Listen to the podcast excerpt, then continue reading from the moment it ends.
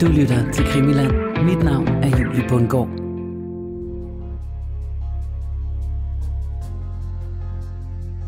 Hasselstrøm er, han er enestående, fordi han, han er, hvad skal man sige, øh, så stor, så, så altså, det er nærmest, han, han bedriver nærmest en kriminalitet i kapitalistisk forstand. Altså.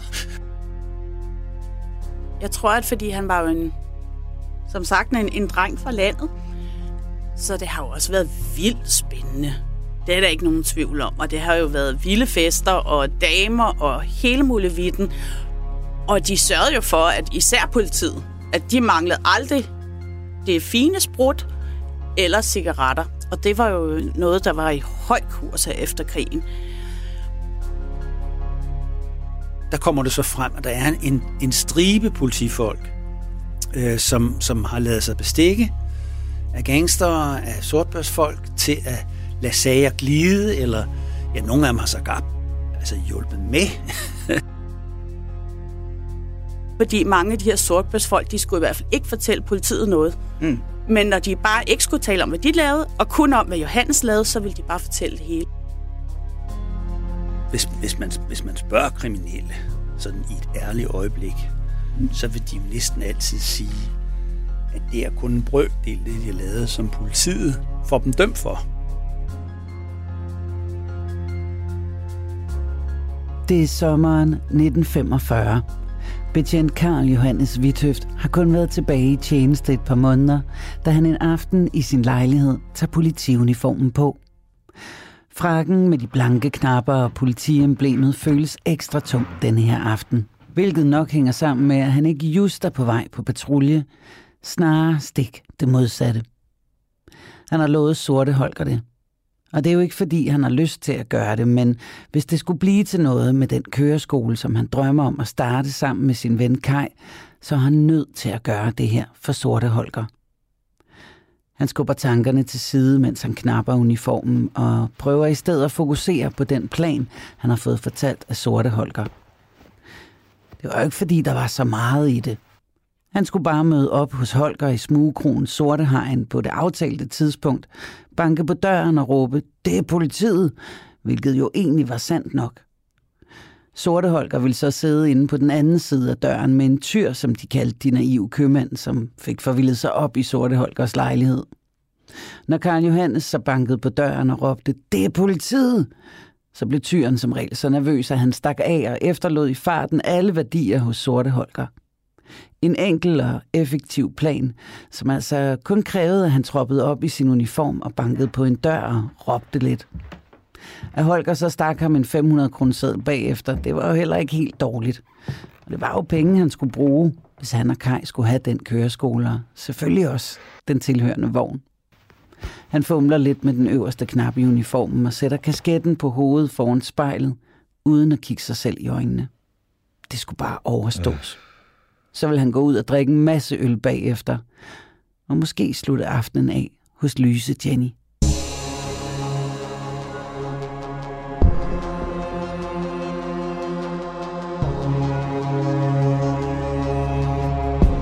Velkommen indenfor i Krimiland. Mit navn er Julie Bundgaard, og jeg er din vært her på Krimiland, hvor vi de sidste mange uger har beskæftiget os med serien Æderkoppen og min morfar. Men i dag, der skal det ikke handle så meget om hverken æderkopper eller min morfar. Efter at vi i sidste uge fik etableret et bevis for, at øh, Svend Åge Hasselstrøm og Ejner, min morfar, kendte hinanden, ja, så sætter vi lige min morfar sådan lidt på standby, mens vi prøver at finde frem til flere oplysninger om Røde Ejner. Der er blandt andet en fangesag, som jeg venter på at få tilladelse til at offentliggøre. Og så ved jeg også, at øh, Christian prøver at grave lidt flere oplysninger frem. Så i dag, der retter vi altså fokus et øh, lidt andet sted hen, og så stiller vi skarpt på politiet og deres rolle i æderkopsagen. Og til at hjælpe mig med at blive klogere på det, der har jeg som altid inviteret Christian Holtet i studiet. Men i dag, der kommer der altså også en anden gæst. Hun hedder Christine Jynk, og det var faktisk Christines farmors bror, som øh, du mødte her i begyndelsen af dagens afsnit i øh, fuld uniform, mens han altså var på vej ud for at udføre det i efterkrigstidens forbryderkredse så velkendte trick afbryd en handel ved hjælp af politiet tricket. Et øh, trick, han altså skulle øh, udføre for sorte Holger. Christine har skrevet en bog om sin farmors bror. En bog, som er en blanding af fakta og fiktion. Og øh, også en bog, som har lagt navn til dagens afsnit. Det sjette af slagsen i serien om æderkoppen og min morfar. Et afsnit, vi kalder for Det kriminelle politi.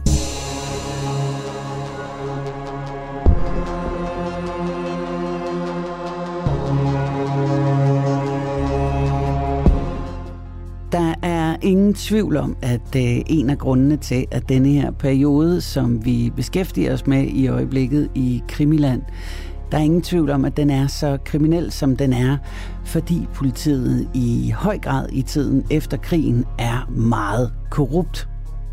Og hvorfor de er det, det kommer Christian Holtet til at forklare lidt senere. Men allerførst, så skal du altså lige møde Christine Jønk.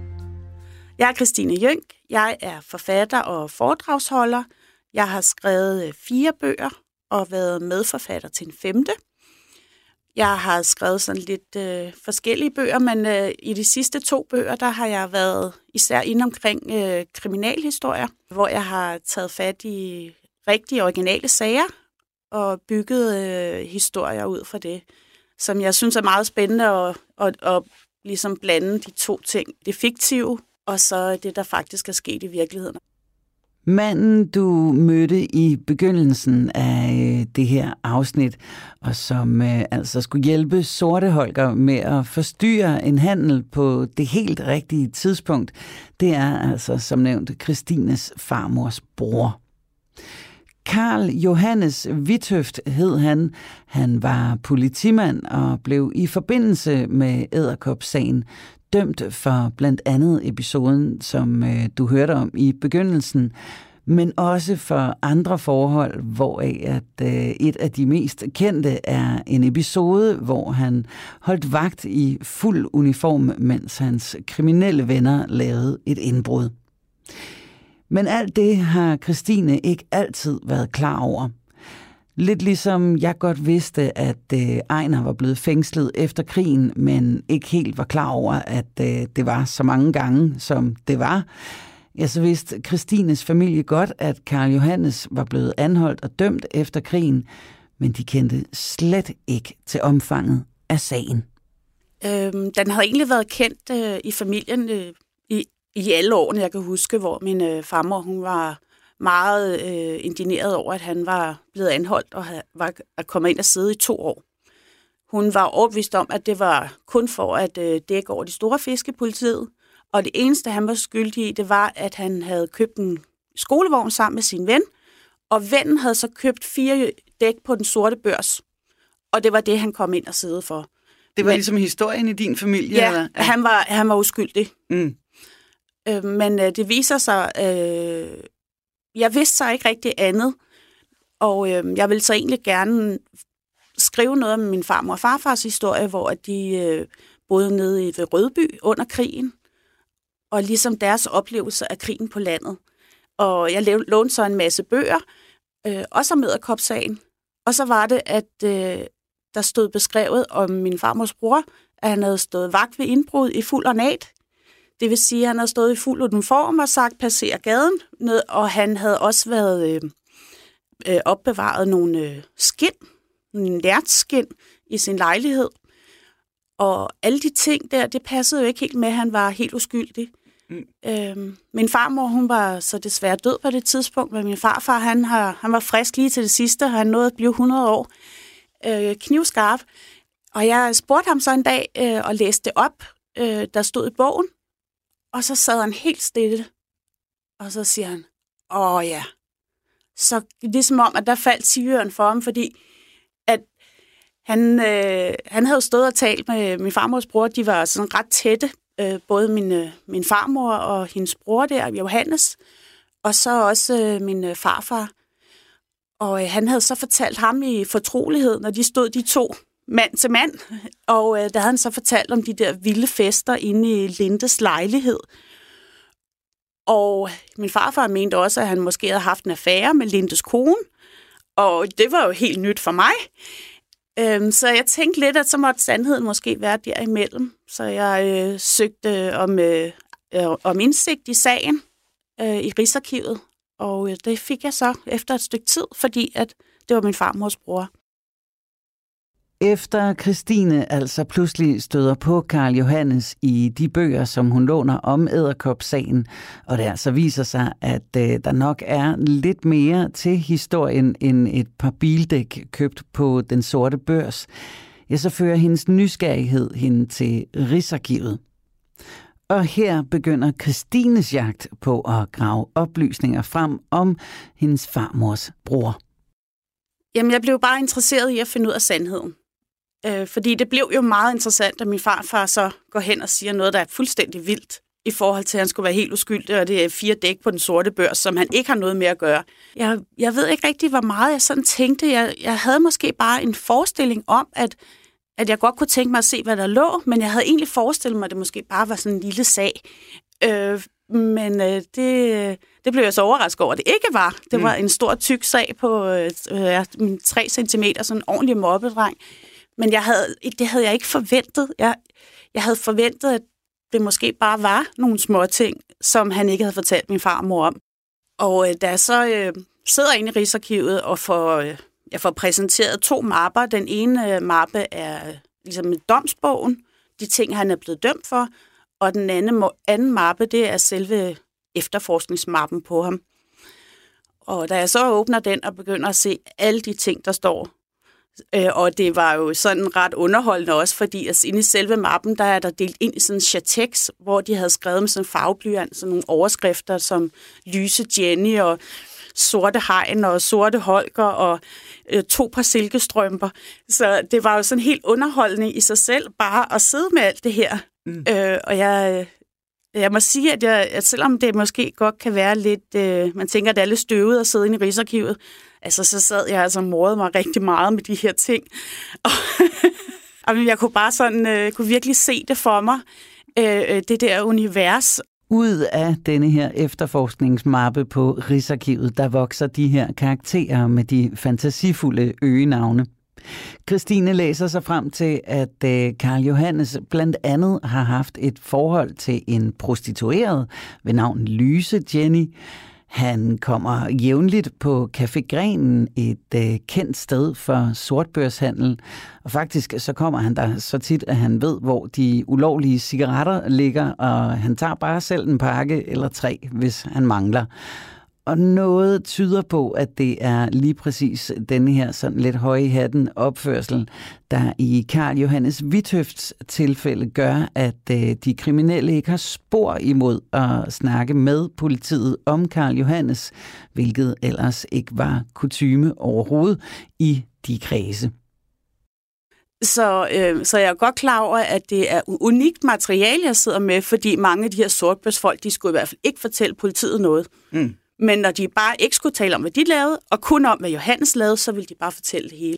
Ja, altså alle de der skæve navne, ikke? de havde jo alle sammen øgenavne, ikke? så det var jo Sorte Holger og Knastekarl og Fede Ejner og... Jamen,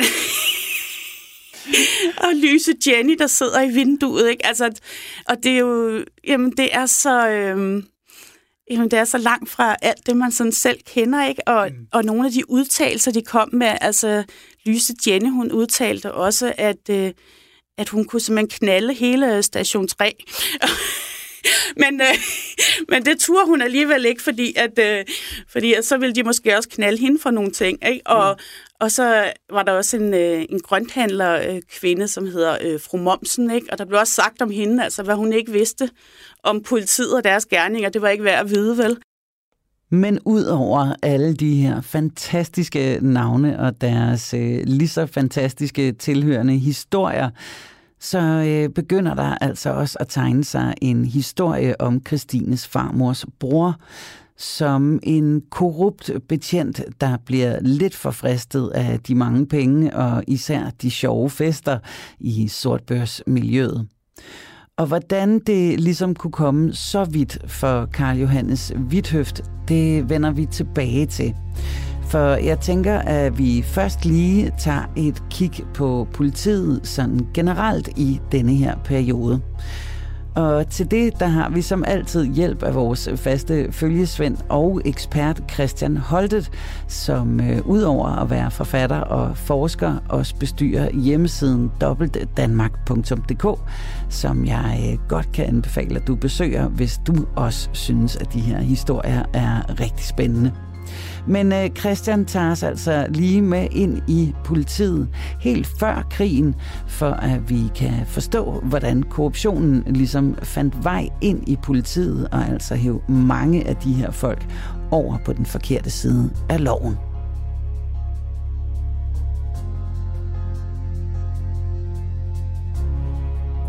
Ja, altså før krigen, der var der politiet jo sådan, hvad skal man sige, normalt.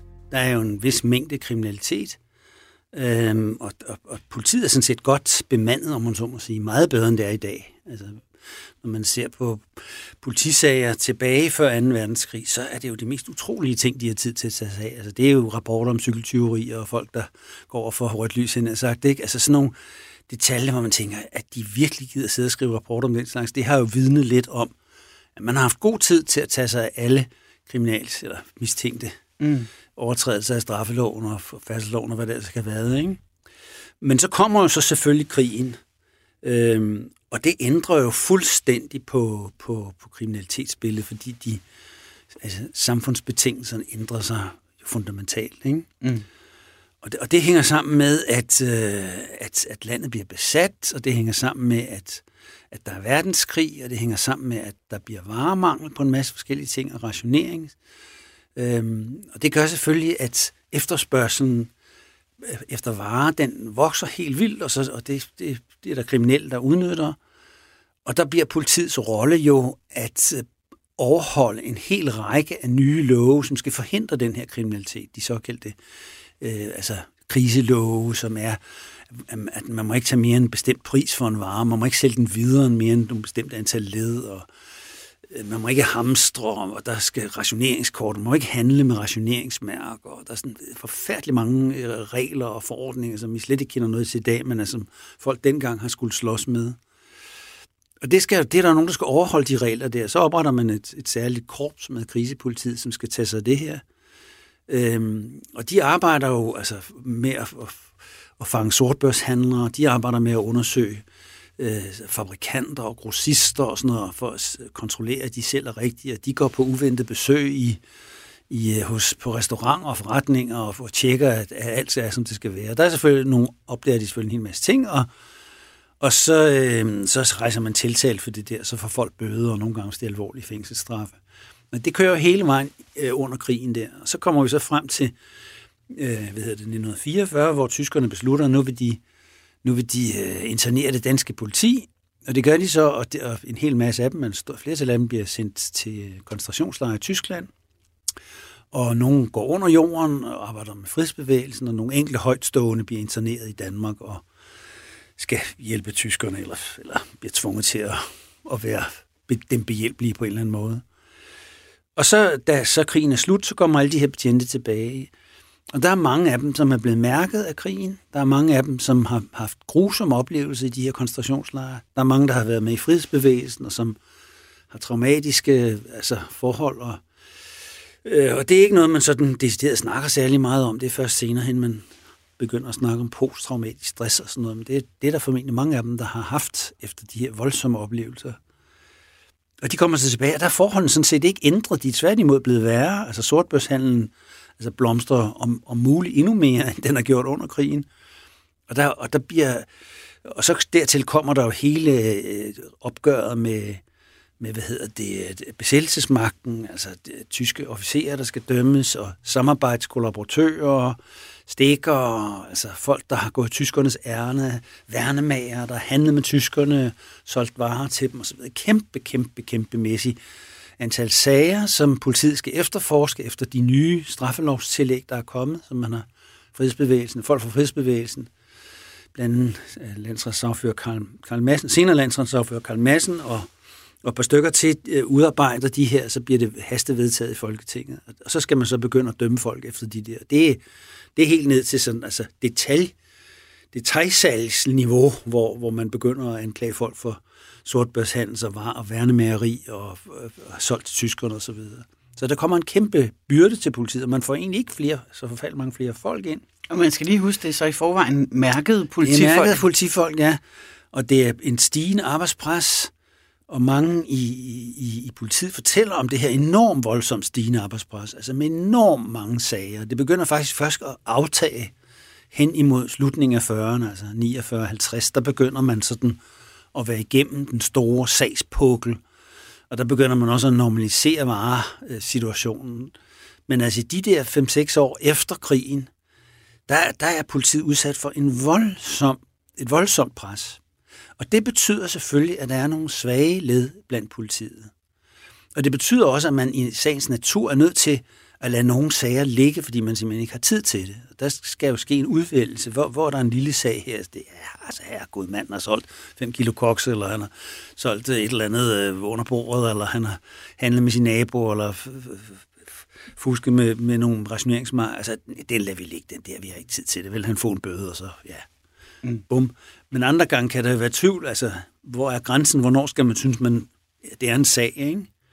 Og det er jo op til politimændenes, øh, øh, hvad skal man sige, sunde dømmekraft der. Og der er nogle af dem, som bliver svage i koderne. Der er nogle af dem, som synes, at de måske er lidt dårligt lønnet, og det er de virkelig også. Politiet er virkelig dårligt lønnet. Altså det, attraktionen ved at være politimand er jo selvfølgelig ud over det spændende arbejde, så, så det, at man er tjenestemand og, og kan få en god pension bagefter, det, er jo, det har der jo ikke. På arbejdsmarkedet har man jo ikke pension i den forstand. I hvert fald ikke for almindelige mennesker på det tidspunkt. Det er først senere, man...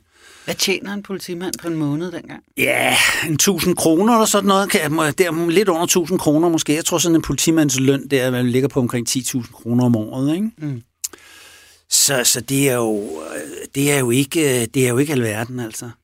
Og jeg, jeg er ikke sikker på, at, at de får sådan, altså, sådan, som man gør i dag, tillæg på skæve arbejdstider og nattillæg og sådan noget, men jeg tror, det har været mere eller mindre en fast månedsløn, så har de skulle stå til rådighed. Arbejdstiden var meget længere dengang, end vi er vant til. Man arbejder som lørdagen, ikke? Mm.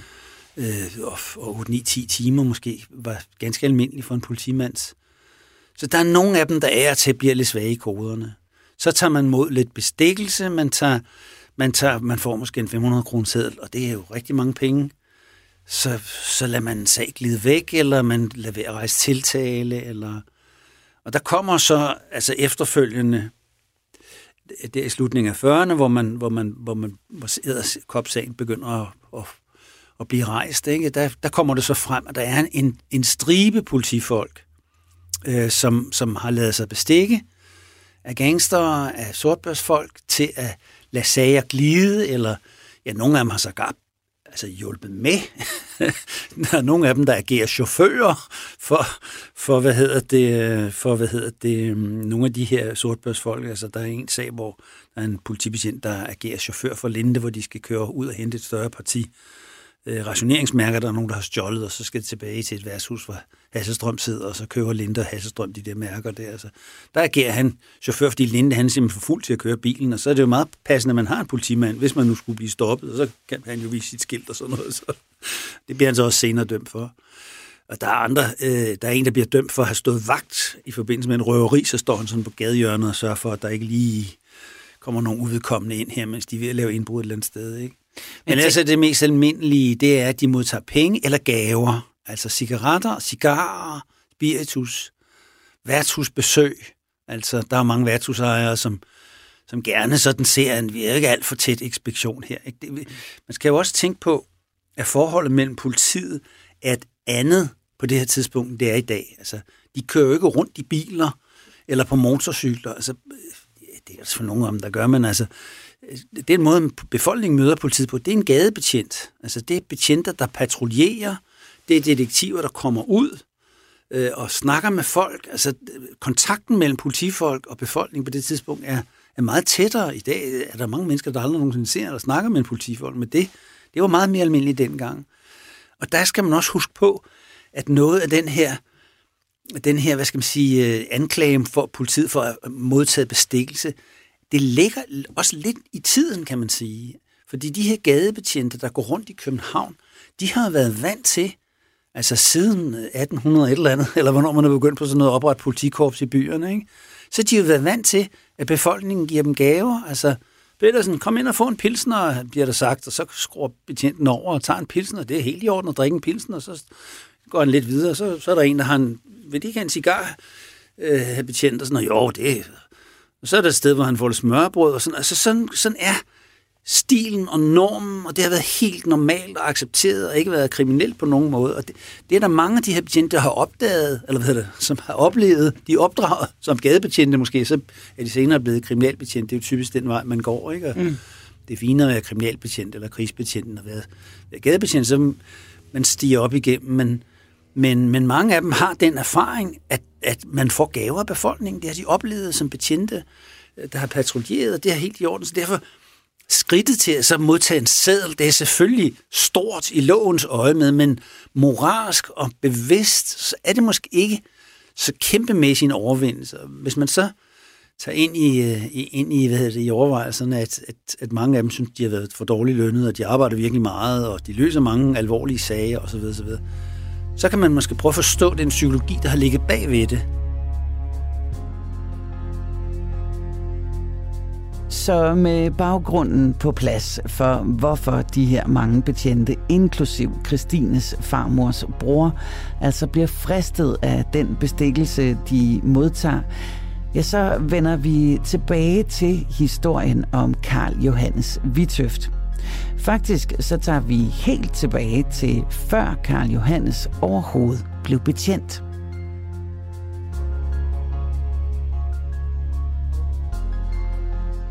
Ja, men øh, han voksede op øh, på landet øh, uden for, stykke uden for Mørkøv i en lille by, der hedder Skællingsted.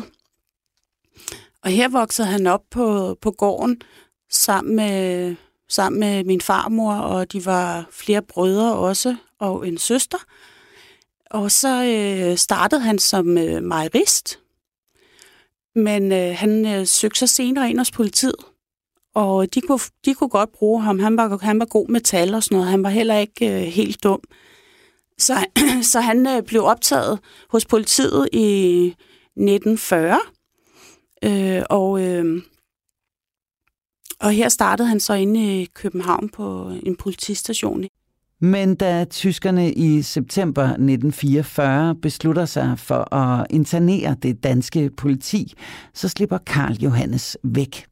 Det var historien om, at han kom kørende på sin sorte politicykel, og han fik så at vide, at, øh, at her, øh, her skulle han ikke komme tilbage. Min farfar, han vidste heller ikke så meget om, hvad der var sket med ham under krigen. Mm.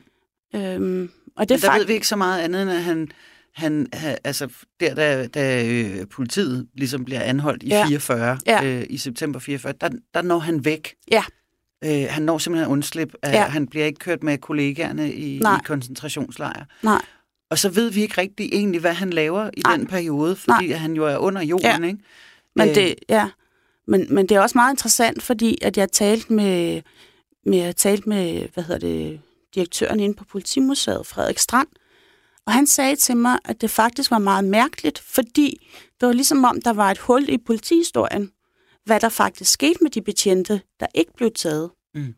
Øh, der forelå faktisk ikke ret meget sådan materiale om det. Øhm, så, øhm, så der er nok også foregået nogle ting, som man ikke lige havde lyst til, skulle, skulle, øh, skulle måske dominere historien efterfølgende.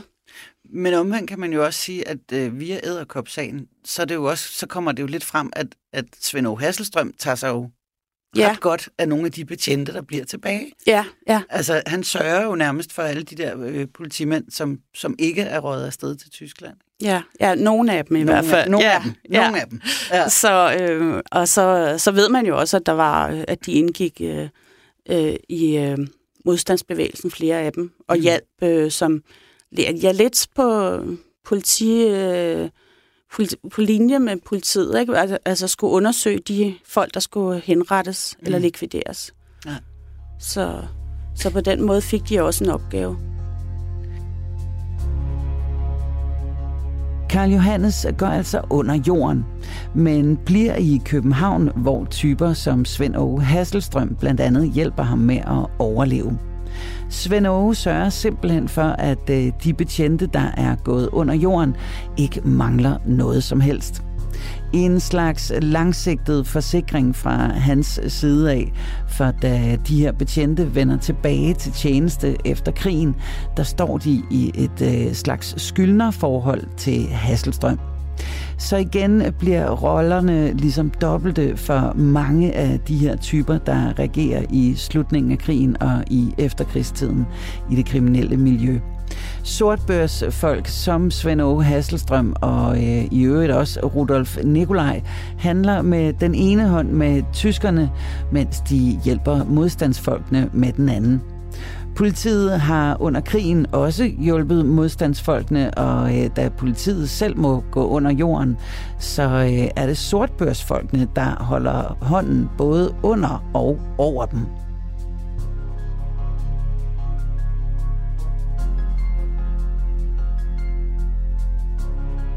Det bliver meget mudret. Der er en sag, hvor man, hvor man virkelig kan se, hvor at, altså det, altså tingene virkelig bliver rodet sammen. Og det er en sag, hvor øh, en, en af undergrupperne i BOPA, altså den, den, den kommunistisk dominerede del af, af hvad det, modstandsbevægelsen, de laver et hold-up i Gyldenløvsgade i København, hvor de har, altså, ved, der er et trykkeri, som er kommissioneret til at trykke de her rationeringsmærker. Og derfor får de så vide, hvornår de henter, der er en transport, der skal hente de der mærker, så skal det køres ud til øh, forskellige kontorer, Københavns Kommunes kontorer, og blive distribueret der osv. Der skal altså først læses op på en lastvogn, en ordentlig bunke af de der rationeringsmærker. Det finder de her Bopa-folk ud af, at øh, hvornår det er, og, og, og så overvåger de det, og så i det øjeblik, at lagermedarbejderne fra trykkeriet der, øh, de er barefod hedder trykkeriet, de, de, de putter det ind i en lastvogn, så slår Bopa til, de løber sig hen, og med pistoler truer de så chaufføren til at øh, køre med den her vogn her og holder lagerarbejderen tilbage og smækker ladet i, jeg ved ikke helt, hvordan den har set den lastvogn der, eller, eller, eller hvad det har været, men i hvert fald så, og så går de op, der er et par stykker der op på den der lastvogn der, og så beordrer de lastvognen til at køre væk med alle de rationeringsmærker. Og så finder man så senere lastvognen og chaufføren, og mærkerne er væk. Og BOPA, de har jo den bevidsthed, at det er mærker, som man vil bruge, og man vil distribuere dem til, til modstandsfolk. Så de kan altså købe ting og sager. Det er jo rimeligt nok, de er under jorden, og det er svært at få gå hen på kommunekontoret og få den ration, som alle andre gør, fordi så bliver man måske genkendt, og det kan være, at der er en eller anden MC kommunalperson der, som finder ud af at tip politiet. Det vil man aldrig nogensinde så så man kan sige, at i sig selv er det måske rimeligt nok, at de, at de prøver at hugge nogle mærker, som de så kan bruge i modstandskamp. Men der er jo selvfølgelig mange flere mærker, end de kan bruge. Det er jo en helt lastvogn fuld. Og de begynder så at overveje, om de kan sælge de her mærker. Så samtidig så går politiet, krisepolitiet selvfølgelig i gang, det, det her før politiet er blevet taget. Så de går så i gang, og en af de betjente, som vi måske skal snakke mere om, Johannes Hansen, krisebetjent, han bliver sat på sagen sammen med sine kollegaer i, øh, i krisepolitiet, og de, bliver så, de skal så opklare den her forbrydelse her. Og deres chef øh, for krisepolitiet, politiinspektør Tage Agdal, han siger, nu må I gå ud i byen, og så må I lede efter dem der. Og Hans Hansen, han tænker, I gå ud i byen og lede efter jer. det. Det er da bare noget med at gå ned på et værtshus og sidde og drikke bar, og det er der så nogle af hans kollegaer, der gør, ikke? Så de er, så på, de er ude på udarbejde, og så må man åbenbart godt drikke en pilsner, og så bagefter indlevere en kvittering på. Det gør de fleste af de grisebetjente, de finder ikke noget som helst. Men Johannes Hansen siger, ja, det gjorde jeg selvfølgelig også selv, men så sat, tænkte jeg mig ned, hvem er det, der kan have, taget, have, have gjort det her? Og så spurgte jeg nogle af de folk, han er selv en del af modstandsbevægelsen på det her tidspunkt, så han spørger sådan lidt rundt om miljøet. Han finder sig frem til, at det er Boba, der har gjort det. Han ved selvfølgelig ikke, hvem det er, men han kontakter så via forskellige undermænd så kontakter han så øh, ledelsen i Bopa og siger, altså, nu har jeg ikke tænkt at I skal sælge de der mærker, for det er jo altså kriminelt, ikke? Ja, siger den der bopa det er jo sådan set lidt problematisk det her, fordi de ved nemlig ikke, at den her undergruppe har lavet det kub der. De opererer lidt selvstændigt, de her Bopa-grupper her. Øhm, så de ved ikke rigtigt, hvem det er, men der bliver indkaldt, så bliver lederne for de der grupper alle sammen indkaldt, og så bliver der altså læst og påskrevet, hvem har gjort det her, og skælde ud, og farmand er skuffet og sådan noget, ikke? Og, og så, så, bliver, så bliver de der mærker så leveret tilbage, de fleste af dem. senere nogle af dem, der kommer lidt i cirkulation. Men de fleste af dem bliver leveret tilbage, og Johannes Hansen, han kan så, jeg ved ikke, om det er ham, der får dem, eller, men i hvert fald så kommer de tilbage, og krigspolitiet kan sige, at vi har løst den her sag her. Men der kan man så se, hvordan, altså, noget, der er en forbrydelse, kan man sige, men som også er en modstandskamp, og noget, der er et politiarbejde, men som også er modstandskamp, og nogle forhandlinger mellem kriminelle skråstreg modstandsfolk. Altså, der bliver rollerne altså virkelig, øh, der er virkelig mange, der har forskellige roller i den, i den sag der. Ikke?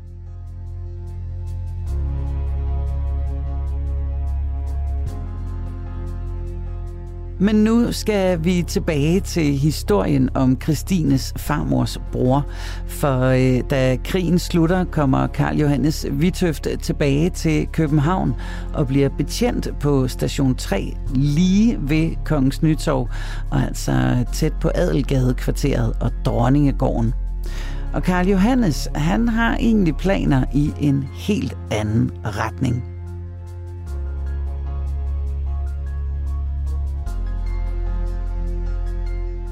Tilbage efter krigen, det var omkring 46, at der øh, planlægger han jo sammen med hans gode ven, der er maler, øh, øh, øh, som øh, Kai, som øh, de, de planlægger, at de gerne vil starte en, den her køreskole sammen.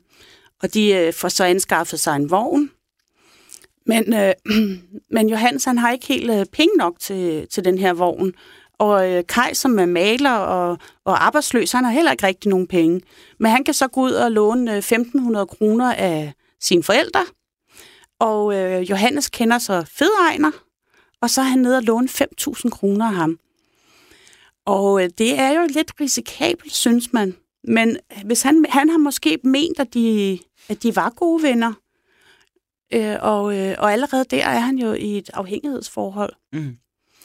Ja, jeg tror, at, at det, der i hvert fald øh, hurtigt øh, binder ham til det, det er, at øh, det er især det med den her skolevogn. Så det er altså muligvis drømmen om egen køreskole og i særdeleshed øh, tilhørende bil, der hiver Karl Johannes længere og længere ind i det kriminelle miljø. Og det griber hurtigt om sig. Jamen, jeg tror også, at man... Jeg tror, at fordi han var jo en, som sagt, en, en dreng fra landet, så det har jo også været vildt spændende. Det er der ikke nogen tvivl om, og det har jo været vilde fester og damer og hele muligheden. Og de sørgede jo for, at især politiet, at de manglede aldrig det fine sprut eller cigaretter. Og det var jo noget, der var i høj kurs her efter krigen. Og jeg tror, at han har været meget tiltrukket af det. Sådan virker det.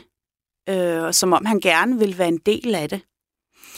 Øh, samtidig så har han også øh, haft øh, sine kvaler, fordi det har jo ikke øh, harmoneret så godt med hans øh, arbejde på stationen. Specielt ikke, når han øh, var civil sortbørsbekæmper, og så samtidig som en stor del af, af kredsen omkring. Ikke? Mm. Så det er jo selve ironien i det også. Det er jo helt åndssvagt men, det, det, men det siger også meget, synes jeg, om perioden. Ikke? Ja. Altså, vi har snakket om det mange gange med Christian, den der dobbelthed, mm. ja. der hele tiden kører. Ikke? At jo, man, fuldstændig. At man øh, enten er, du, altså, der er ikke ret meget enten eller. Nej. Der er ret meget af begge dele ja, til gengæld. Ja, ikke? ja præcis. Altså, præcis. Både også fra sortbørshandlernes side, altså, som handler med nazisterne, og som samtidig hjælper nogle modstandsfolk ja. for at være på god fod med ja, dem, så ja. kører de et dobbeltspil der politiet kører sådan et dobbeltspil ja. med, at ja, ja, vi skal fange forbryderne, men mm. vi kunne også godt lige tænke os en, en bid af kagen, ikke? Ja. fordi de er også bare dårligt lønnet. Ja, altså. meget, meget dårligt lønnet, og så, altså, så mente man jo også, at over halvdelen af Københavns politikorps var indblandet i æderkopsagen. Det vil sige, at det har stort set været alle. Ja. Eller ikke stort set alle, men det har været sådan en stor del af det, så ja, og så når man så ser, at øh, de højere i politiet, at de var meget involveret, blandt andet med, med Hans Linde. Og øh, den højst placerede, det var Troels Hoff, som var politiinspektør. Og når man ligesom ser, at de øverst, dem der står allerøverst, at de er så involveret, så tænker man jo nok også lidt, så gør det måske heller ikke så meget, at jeg selv tager med til en fest, eller tager imod en flaske whisky, eller nogle cigaretter. Fordi at det ligesom er på en måde, det virker accepteret. Mm.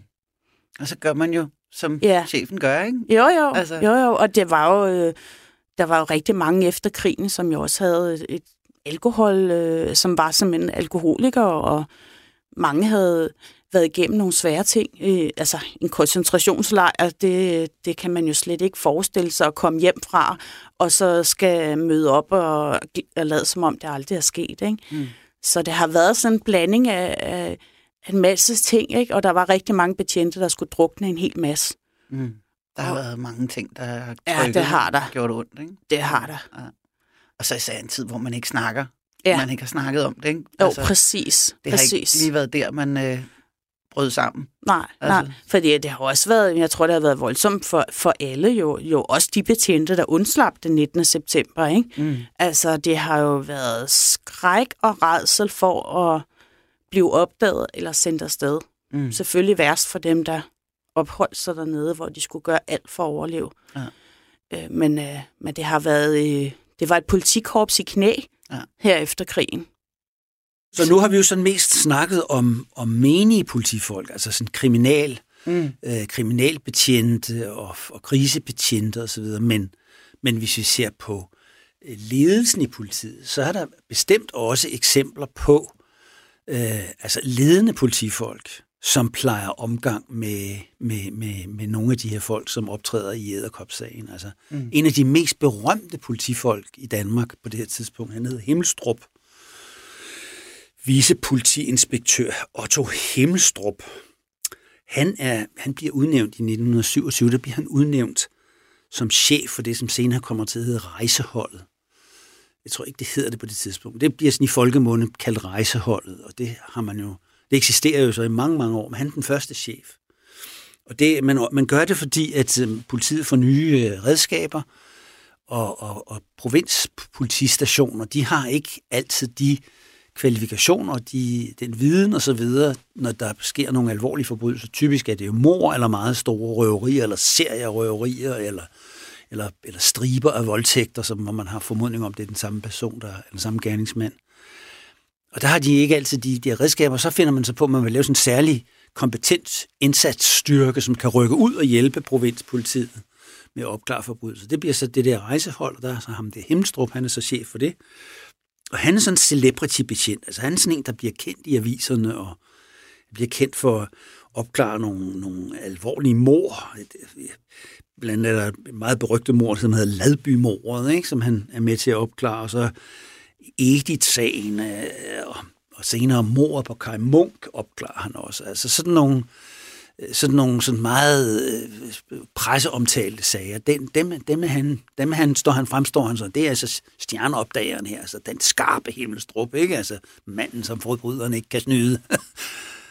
han sidder og drikker bajer i slutningen af sin karriere, og konjak og andre genstande, sammen med Johannes Linde i Johannes Lindes øh, møbelforretning på Gamle Jørgen af Gamle Kongevejen, øh, Gamle Kongevej 1, Øh, og det gør han fuldstændig åbent. Altså, der er ikke noget der. Han, han bliver spurgt om det på et tidspunkt. Jamen, der er ikke noget. Altså, ja, vi er bare gode venner, når vi sidder og hygger os. Og sådan. Jamen, det er da helt i orden. Altså, den mest berygtede kriminelle i hele København sidder chefen for rejseholdet og drikker bare med sig den daglige og jævnligt.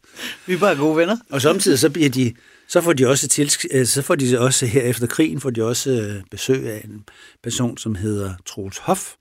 Han er tidligere statsadvokat og byrådsdommer. På det her tidspunkt der er han så politiinspektør for noget, der hedder REA, Rigspolitiets efterretningsafdeling. Og det er forløberen for PET. Han er, hvis man sådan læser om PET, så regnes han for at være PET's første chef, men det hedder det hvis det ikke, afdelingen hedder det ikke på det tidspunkt. Det tager navnforandring på et senere tidspunkt. Men altså, politiets efterretningstjeneste der. Det er han chef for. Og hans opgave er her lige efter krigen at sørge for at få interneret og, og, og, og holde fanget øh, de, de her storkriminelle øh, værnemager og særlige, øh, altså alvorlige øh, forbrydere, som har samarbejdet med, med, med, med den tyske værnemagt og visse tyske, tyske værnemagtsfolk, altså de, de, de ledende folk, de bliver interneret på en skole ude på Vesterbro, der hedder Alskade Skole. Det bliver han chef for den danske afdeling. Der er også en engelsk chef. Det er ligesom sådan en dobbeltkommando. Altså, de allierede styrker udnævner sådan en chef, og det er så den danske politisektion, de arbejder sig sammen. I realiteten er det en afdeling, der, der har administrationen af det der. Og det sidder, der sidder møbelhandler Linde derude. Efter han er flygtet, så bliver han så fanget, og så bliver han så interneret derude, sammen med en stribe af hans venner, som er sortbørshandlere og samarbejder med tyskerne osv. De sidder derude og venter på deres straf. Og de kommer ud. Meget mirakuløst kommer de ud, og senere kommer det frem, at de har bestukket forskellige betjente derude. Måske også Troels Hoff, han bliver ikke dømt for det, men der er mistanke om det. I pressen skriver meget om den der. Øhm, og så efter krigen, så fortsætter de det gode samarbejde, som de har haft på Alskade skole. og så kommer så Troels Hoff om ind og får en pilsner en gang imellem, mens Hemmelstrup sidder dernede, den anden politichef der. Nu nævner jeg kun et par stykker af dem. Der er en helt stribe politifolk, af, altså af forskellige karakterer øh, og forskellige charge, som det hedder det sprog der, mm. som omgås med de her øh, gangster på det her tidspunkt. Ja. Og det kan jo ikke være helt ukendt for dem, at der er andre afdelinger af politiet, der efterforsker og, og har sager løbende. Det er jo før, de er blevet dømt i den store æderkopsag, så efter det, der har de formentlig ikke set andet end måske gennem træmmer nogle af dem. Øhm, og, der, og sådan er det, altså chefen for krisepolitiet, Tage Agdal, han, han bliver aldrig nogensinde dømt for nogen øhm, altså for nogen former for, for øh, samarbejde med, med sortbørshandel, men det skal, jeg skal love for, hvis man læser datidens aviser, så er der altså rigtig mange aviser, der spekulerer i, at øh, han har haft øh, altså lige så, hvad skal man sige, skumle hensigter og haft øh, samarbejde med nogen og modtaget bestikkelse osv. Der kommer en stribe, altså folk fra undergrundsmiljøet, som, som snakker med journalister og fortæller historier den ene eller den anden art. De her år efter krigen, de er om muligt endnu vildere end under krigen. I hvert fald, hvis man skal opgøre de kriminelle handlinger og øh, de mange politifolk, som på den ene eller den anden måde havner på sortbørsfolkenes lønningsliste. Men det er jo det er, det er noget, der sådan lidt... Øh, ja, jeg tror bare, det kommer sådan snigende. Og så, øh, og så mister man, det kender man jo også øh, fra en selv. Ikke? Har man først taget det lille bitte skridt, ikke? Mm. så er der altså ikke så langt til det næste skridt. Ja. Øhm, så, øh, så jeg tror også på den måde, så, øh, og går den, så går den, ikke? Altså, og så længe den går, så, så kan man jo godt lide lidt mere, ikke? Kan du nævne nogle af de eksempler, nogle af de ting, han ligesom går med til? Hvad, hvad er det for nogle ting, han oplever? Ja, altså der er jo blandt andet øh, to indbrud. Det ene i, øh, i en lingerieforretning, der hedder Kamma. Og øh, så er der et andet øh, indbrud i, øh, i en møbelforretning, mener jeg, der var. Nå, øh, men her, øh, her, sender de, øh, her beder de Johannes om at stå vagt på gaden i fuld uniform. Og så kan han ligesom sørge for, at hvis der kommer nogen, så, øh, så kan han lige sende dem videre. Ikke? Og øh, det gør han så også. Men øh, de her indbrud, de lykkes ikke rigtigt. Øh, men øh, han, øh, han overtaler da også en vægter til at forsvinde derfra. Og så er der den episode med den her amerikanerbil, som øh, skal slæbes væk. Øhm, og det var en af Hassestrøms biler, for, som Hassestrøm han sagde, at hvis der var nogen, der havde købt en bil og alligevel ikke havde råd til at køre i den, så kunne han lige så godt tage den tilbage. Og det var ikke tyveri, fordi den kom jo bare tilbage til ham. så, så han havde jo sin helt egen måde at, at se tingene på. Men øh, han kunne i hvert fald ikke... Øh, han var nået til et punkt øh, på et tidspunkt, hvor han ikke rigtig kunne sige virke nej til noget som helst. Mm. Altså at skulle opbevare en kuffert med, med, med, med nogle skin, skulle han også opbevare i sin lejlighed, ikke? og så fik han nogle herre under bukser til, som øh, bestikkelse. Og, mm. Altså, ja, så øh, der var rigtig mange, øh, rigtig mange episoder, og jeg tror, jeg tror ikke, det har været noget, der har været særlig sjovt. Nogle af det har måske... Jeg tror, festerne har været sjove, men jeg tror ikke, det har været sådan specielt sjovt at stå der på gaden i fuld uniform. Mm. Øh. Karl Johannes Vitøft kan også mærke, at nettet begynder at stramme om ham. Gennem de mange historier, der begynder at florere i pressen i forbindelse med Æderkop-sagen, så bliver det mere og mere tydeligt, at øh, selv politiet ikke har rent mel i posen. Og derfor så bliver der oprettet en slags taskforce inde i politiet. De bliver blandt andet placeret i klokketårnet i Nikolaj Kirke, hvor de altså i al hemmelighed undersøger deres kollegaer. Men hvad Johannes så ikke vidste, det var, at øh, i den periode i 19, 1951 og 1950, der sad der, øh, der, sad der en, en, nogle betjente og nogle, øh, nogle øh, politiadvokater, de sad op i klokketårnet i Sankt Nikolajs Kirke. Der sad de simpelthen om natten for at øh, betjentene på stationen ikke skulle få mistanke om, at de blev undersøgt. Så de arbejdede øh, dobbelt øh, om natten, og så passede de deres arbejde om dagen. Og her sad de så og, og indsamlede alle de her informationer, og der blev begyndt at blive betalt, talt med folk også. Ikke? Mm. Men øh, de prøvede meget øh, at få at få nok til at sætte folk fast, og så herefter kunne de så også øh, tale med de kriminelle, ikke? fordi så havde de ligesom en vis sikkerhed for, at nu kan jeg godt fortælle, fordi nu sidder personen inde. Ikke? Mm. Og man kan sige, selvfølgelig så øh, var det jo ikke nogen... Øh, ja, det var jo ikke nogen fuldstændig sikkerhed, jo, men det var mere, hvis man var... Det var mere øh, Hassestrøm og Johannes Linde, man var bange for. Ja. Og den del af det øhm, hvor man måske mere ville sige, at den del med politiet, det var sådan lidt nemmere at slå ned på dem, ikke? Omkring øh, 1950 begynder jorden at brænde under de kriminelle betjente, i takt med at æderkopsagen tager til i omfang. Og også Christines farmors bror, Karl Johannes Vitøft, bliver fængslet. Og fordi Karl Johannes har været skyld i, at en stikker ved navn Chas har fået rigtig mange bank, så vender det kriminelle miljø sig imod Karl Johannes, og da han først bliver anholdt, så har de kriminelle altså intet problem med at øh, fortælle om alle de lyssky ting, Karl Johannes har foretaget sig.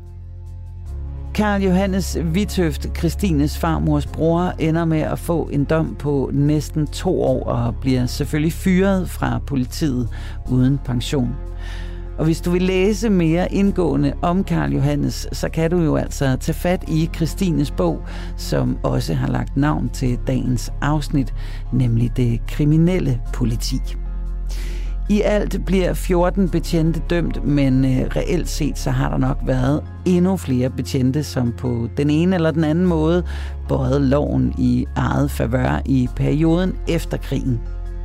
I hvert fald ifølge overkrisebetjent Johannes Hansen, som efterlod sig noget af et vidnesbyrd på nogle stålbånd, som vi også har talt om tidligere her i serien. Og netop Johannes Hansen, ham sætter vi lidt mere fokus på i næste afsnit af serien Æderkoppen og min morfar. Men, men så på et tidspunkt, så, øhm, så bliver det selvfølgelig, altså bliver det selvfølgelig opdaget, at Johannes Hansen er så kriminel, og så bliver han sigtet for en stribe forhold, og det nægter han. Jamen, det har han ikke gjort, det kender han ikke noget til, og han nægter fuldstændig. Øhm, og så han skal sagføres, og får en sagføres, og han nægter fuldstændig. Men så er der gået en måneds tid, så kalder han så på, på den politimand, der har sagen, og siger, jeg vil godt tilstå. Jeg vil kun gøre det, hvis jeg kan indtale min tilståelse på en, på en båndoptager. Krimiland er ved at være slut for i dag. Her til sidst, der vil jeg bare endnu en gang opfordre dig til at få meldt dig ind i vores Facebook-gruppe. Derinde der kan du orientere dig om de forskellige spor, vi lægger op, og de forskellige sager, vi også har været igennem i de foregående afsnit. Jeg har faktisk i sidste uge lagt Ejners generaliekort op derinde, og det kan man altså godt få meget sjov ud af at øh, sådan sidde og studere. Du kan også øh, skrive til os på krimiland-radio4.dk, hvis du har nogle spørgsmål eller emner eller personer, som du synes, vi skal gå i dybden med. Mit navn er Julie Bundgaard, og jeg har sammen med Frederik Holst tilrettelagt serien om æderkoppen og min morfar, som er produceret af Wingman Media. Mange tak for i dag, og lad os endelig lyttes ved i næste afsnit.